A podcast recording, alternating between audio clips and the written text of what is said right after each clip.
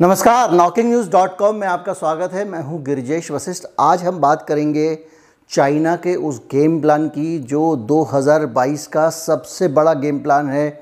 उस game plan की बात करेंगे, जिस गेम प्लान में उसने पूरी दुनिया को फंसा लिया है, उस गेम प्लान की बात करेंगे, जिस गेम प्लान में उसने दुनिया को उसके ही जाल में फंसा लिया है। उस गेम प्लान की बात करेंगे, जिस गेम प्लान में चीन ने बड़े धीरे से अमेरिका और यूरोपियन ताकतों को बगैर एक भी गोली चलाए युद्ध में कमज़ोर कर दिया है। मैं आपको बताऊँगा कि किस तरह से जो अपना जाल है वेस्ट का मुना हुआ, उसमें खुद वेस्ट को चाइना ने फंसा दिया है। कहीं मत जाइए, चैनल को सब्सक्राइब कर लीजिए, बातचीत को आगे बढ़ाते हैं। अगर आप इस चैनल को सपोर्ट करना चाहते हैं तो उसके लिए बहुत आसान तरीका है भुगतान करने का। यू पी एक डिस्क्रिप्शन में मिलेगा। इसके अलावा आपको कई जगहों पर कुछ बार कोड मिलेंगे, उन बार कोड को स्कैन करके भी आप भुगतान कर सकते हैं। मैं अभी हाजिर हुआ।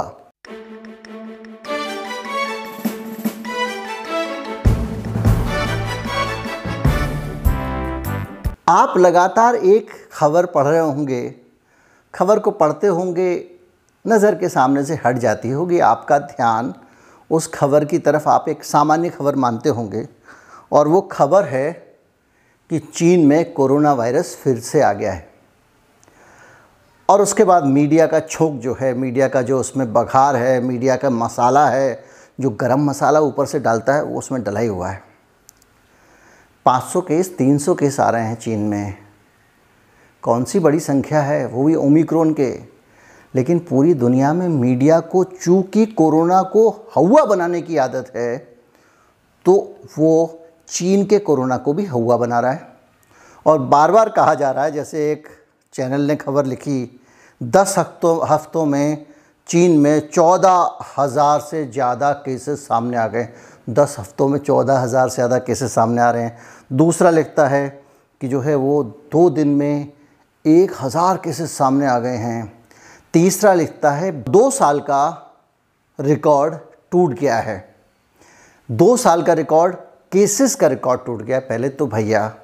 एक तो ये बेसिक चीज़ मैं कई बार समझा चुका हूँ, आप लोग जानते भी हैं कि केसेस कितने हैं, इससे क्या फ़र्क पड़ता है? जब आप कह रहे हो नब्बे परसेंट आबादी को आपने टीका ठोक लिया, आप ही कहते हो कि टीका आने के बाद में कोई गंभीर लक्षण नहीं आते हैं, टीका आने के बाद में कोई बड़ी बात नहीं होती है और वो आदमी को थोड़ा बहुत बुखार आके चला जाता है। टीका आपको गंभीर लक्षणों से, हॉस्पिटलाइजेशन इस सबसे बचाता है। ये खुद ही कह रहे हो। यही कह के आपने 90 परसेंट दुनिया के सबसे बड़ी आबादी के देश को टीका लगा दिया। अब क्या हो गया ये 300-500 केसेस में? क्यों हवा मच रहा है? पूरी दुनिया में हवा मच रहा है। दरअसल क्या है कि हमारा जो मीडिया है, वो इस बात के लिए ट्रेंड है कि कोरोना की जब भी खबर आए तो उसको बढ़ाओ। 500 केस रोज़ाना मत बोलो। 10 दिन में इतने केसेस हो गए 20 दिन में इतने केसेस हो गए ताकि एक बड़ा अमाउंट दिखाई दे। क्यों? क्यों डराना भाई? कुछ तो वजह होगी। और आखिर चीन इससे भी बड़ा खिलाड़ी है। उसको लगा ये जो चीज़ है, इसका फ़ायदा उठाया जाए। जब पूरी दुनिया में कोरोना वायरस को बढ़ा चढ़ा के बताने का ही चलन चल रहा है और जो कोरोना वायरस पे ज़्यादा कुछ बोलता है, उस आदमी को इसका भी चलन चल रहा है तो क्यों ना इसका फ़ायदा उठाया जाए? फ़ायदा उठा के चीन ने क्या किया? एक रणनीतिक काम कर डाला। उसने अपने यहाँ का जो सबसे हैपनिंग देश है शहर है, जिसमें दुनिया की दूसरे नंबर पे सबसे ज़्यादा बहुमंजिला इमारतें हैं, जो दुनिया का चौथा सबसे बड़ा पोर्ट है, और अगर रकम के हिसाब से जोड़ा जाए तो दुनिया का सबसे ज़्यादा पैसे का माल वहाँ से जाता आता है, क्योंकि ये पोर्ट चीन की शिंजन सिटी का पोर्ट है। वो शहर जिसकी आबादी एक करोड़ सत्तर लाख है, करीब करीब दिल्ली से ज़्यादा, वो शहर जो शहर पूरी दुनिया की इलेक्ट्रॉनिक हार्डवेयर की राजधानी है, एप्पल से लेके हुआवेई से लेके, टेंसेंट से लेके, हर इलेक्ट्रॉनिक कंपनी का दफ्तर यहाँ पे है। चीन ने वो 300 केसेस और 500 केसेस का बहाना बना के इस पूरे के पूरे शहर को बंद कर दिया, ताला लगा दिया है। लॉकडाउन और इस लॉकडाउन के कारण चीन के हाथ में बहुत बड़ी पावर आ गई है और उस पावर के ज़रिए वो जो अपने यहाँ पे माइक्रो प्रोसेसर्स बनाता है माइक्रो चिप्स बनाता है और जो इलेक्ट्रॉनिक उत्पादन बनाता है, उनकी दुनिया में कमी कर रहा है। अपने कोरोना के उसके इस बहाने को दुनिया में कोई काट नहीं सकता, क्योंकि दुनिया के सारे देशों ने चिल्ला चिल्ला के इस बहाने को इंडोर्स किया और वो 500 केस में भी सारे लॉकडाउन लगा रहा है। हमारे यहाँ भी आया था ओमिक्रॉन कहीं ज़्यादा ज़्यादा हज़ारों केस थे, दस हज़ार, पंद्रह हज़ार केस भी रहे, बीस हज़ार केस भी रहे। हमारे यहाँ तो ऐसी अफरा तफरी नहीं थी। वो 500 में अफरा तफरी कर रहा हो ऐलानिया कर रहा हो सारे देश उसके साथ खड़े होने को मजबूर हैं। और इसका नतीजा क्या होगा? इसका नतीजा होगा उस अमेरिका पे जिसके यहाँ महँगाई पहले से भी ज़्यादा चल रही है, सारी इलेक्ट्रॉनिक कंपनियों के शेयर गिर और इस सब का असर किस तरह पड़ेगा? इस सब का असर पड़ेगा उस चौधरी पे जो वहाँ यूक्रेन की आग भड़का के, रूस और यूक्रेन को लड़ा के मज़े में बैठा हुआ है और दुनिया भर को ज्ञान दे रहा है। उस चौधरी पे असर ये पड़ने वाला है कि वो अपने आप पहले ही महँगाई से परेशान है। चालीस साल की सबसे ज़्यादा महँगाई अमेरिका में है। और इस वक्त अमेरिका को महँगाई काबू करने के लिए जो दुनिया के जो पूंजीपति देश होते हैं ना, पूंजीवादी देश, वो हर हालत में ये चाहते हैं कि जो लाला सेठ गिरधारी लोग हैं बड़े बड़े उद्योगपति, उनको सस्ता पैसा मिलता है इसलिए वो ब्याज की दर कभी भी बढ़ाते नहीं है। लेकिन फेडरल रिज़र्व ने पहली बार ढाई परसेंट ब्याज की दर बढ़ाने का ऐलान किया है अमेरिका में। और इसी साल के अंदर वो छः बार ऐसी दरें बढ़ाएगा ताकि महँगाई को काबू किया जा सके। ये बात सही है कि जो ये महँगाई बढ़ी है अमेरिका में, ये भी कोरोना के कुप्रबंधन के कारण बढ़ी है, मिसमैनेजमेंट के कारण बढ़ी है। लेकिन पहले से महँगाई झेल रहे अमेरिका को चीन ने सप्लाई बंद कर दी है। आप ऐसे समझिए कि कोरोना के दौरान जो दुनिया भर की अफरा तफरी मची थी, उसके कारण जो सप्लाई चेन होती है सप्लाई चेन मतलब एक सामान आता रहता है, ख़त्म होता रहता आता आता रहता है, खपता रहता है, अचानक वो आना बंद हो जाता है। और आपके पास में जो इन्वेंट्री होती है, इन्वेंट्री जो लोग नहीं समझते उनको बता दूँ कि भैया आपके घर में जैसे आप खाना बनाते हैं तो आपकी किचन में तो डब्बे में चीनी होती है। इसके अलावा एक चीनी की बोरी या छोटा कट्टा चीनी का कोई आदमी आटे का अलग से पूरा एक बड़ा भर के रखता है, कोई चावल का एक कमरे में उसके बड़ा सा एक रिजर्वायर होता है, वो उसकी इन्वेंट्री होती है।